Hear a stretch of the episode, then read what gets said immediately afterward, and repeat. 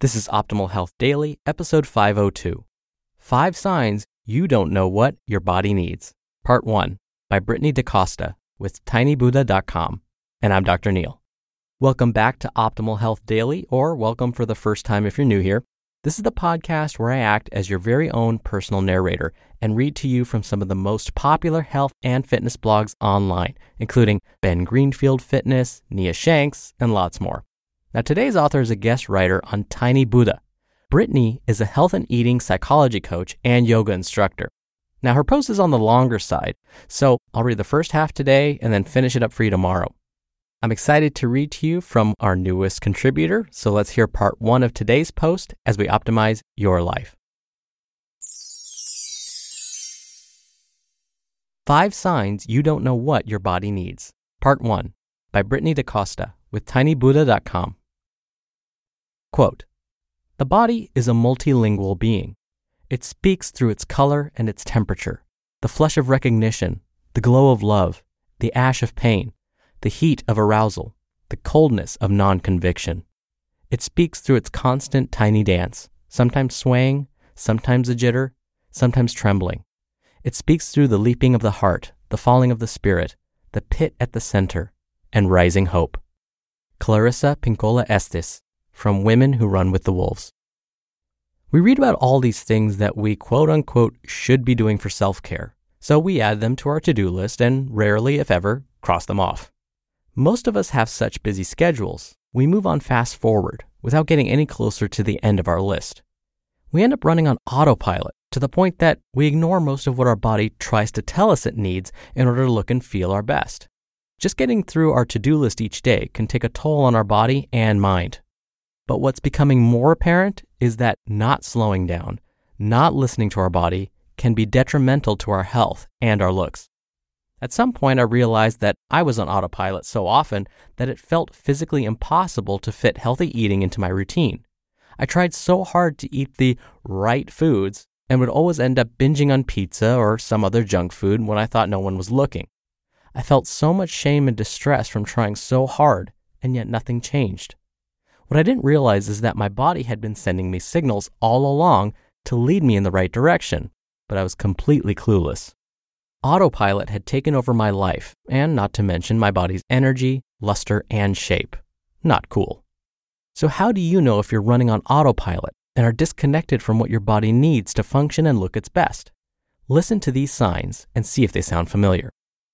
Sign number one you don't know if you have any food allergies or sensitivities. Do you ever wonder if you're one of the millions of people with a gluten sensitivity or a dairy intolerance? If it turns out that you are, your body has tried to tell you multiple times. Common symptoms of gluten sensitivities are bloating, frequent headaches, constipation or diarrhea, skin issues, sluggishness, and so much more. Common symptoms of lactose intolerance are congestion, bloating, abdominal pain, acne, and migraines. If you've ever experienced any of these, your body is trying to tell you something. I started birth control as a teenager, since it was the only thing I knew that actually worked to keep my acne under control. At times it was so bad, my mom let me skip school to avoid embarrassment. When I became an adult, I tried many times to get off of it, but each time I did, my skin broke out again. Adult acne felt even worse. It wasn't until I limited wheat and dairy that I was able to get off birth control and my skin finally cleared up for good. Contrary to what we tend to believe, symptoms like these aren't normal. It's your body's way of telling you a serious change is needed. Seriously. Sign number two you frequently aren't sure if you're actually hungry or not. How often do you find yourself staring blankly into your pantry, wondering if you're truly hungry or if you're just bored? In the past, I'd go to my fridge, open it up, and give it a good hard stare, close it, and then walk away, only to find myself doing it again minutes later. Was I hungry? Was I craving something? I had no clue if my own body was hungry or not. I felt so frustrated and annoyed with myself for doing this time and time again. It sounds counterintuitive, but many of us don't have an appetite the majority of the day simply because we just don't eat enough food. Our body ends up holding on to every morsel we feed it for dear life. It's a genuine survival instinct. If your body doesn't know it's going to get enough at its next meal, it sends mixed signals. But when your body is getting enough nutrients, you won't have to question whether you're hungry or not. Sign number three Hear that on tomorrow's episode. You just listened to part one of the post titled Five Signs You Don't Know What Your Body Needs by Brittney daCosta with tinybuddha.com. And I want to thank listener Justin for recommending this article to us. And again, I'll finish it up for you tomorrow. Now, when it comes to food sensitivities or actual food allergies, those are technically different things. And I know people can get very confused by this. A real food allergy actually involves the immune system. The immune system starts to wake up and sometimes the immune system wakes up so much, it actually overreacts to the food that we've eaten. And in some very rare cases, it can overreact so much, the person goes into what we call anaphylaxis or anaphylactic shock, where they stop breathing altogether. A food intolerance, on the other hand, usually doesn't involve the immune system. Instead, the person may experience symptoms like bloating or headaches, things like that, but there's no risk for that anaphylactic shock.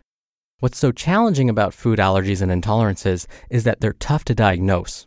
There are so many other things in our lives that can influence our moods or whether or not we get headaches or bloating, constipation, and diarrhea that it's hard to pinpoint the exact culprit.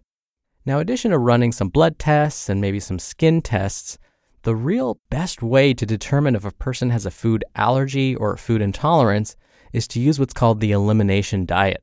Basically, what that involves is removing any of those foods that are suspected to cause the allergy or intolerance and then slowly enter them back into the diet. But the key is this has to be done very systematically, and those foods have to be introduced one at a time and in their purest form.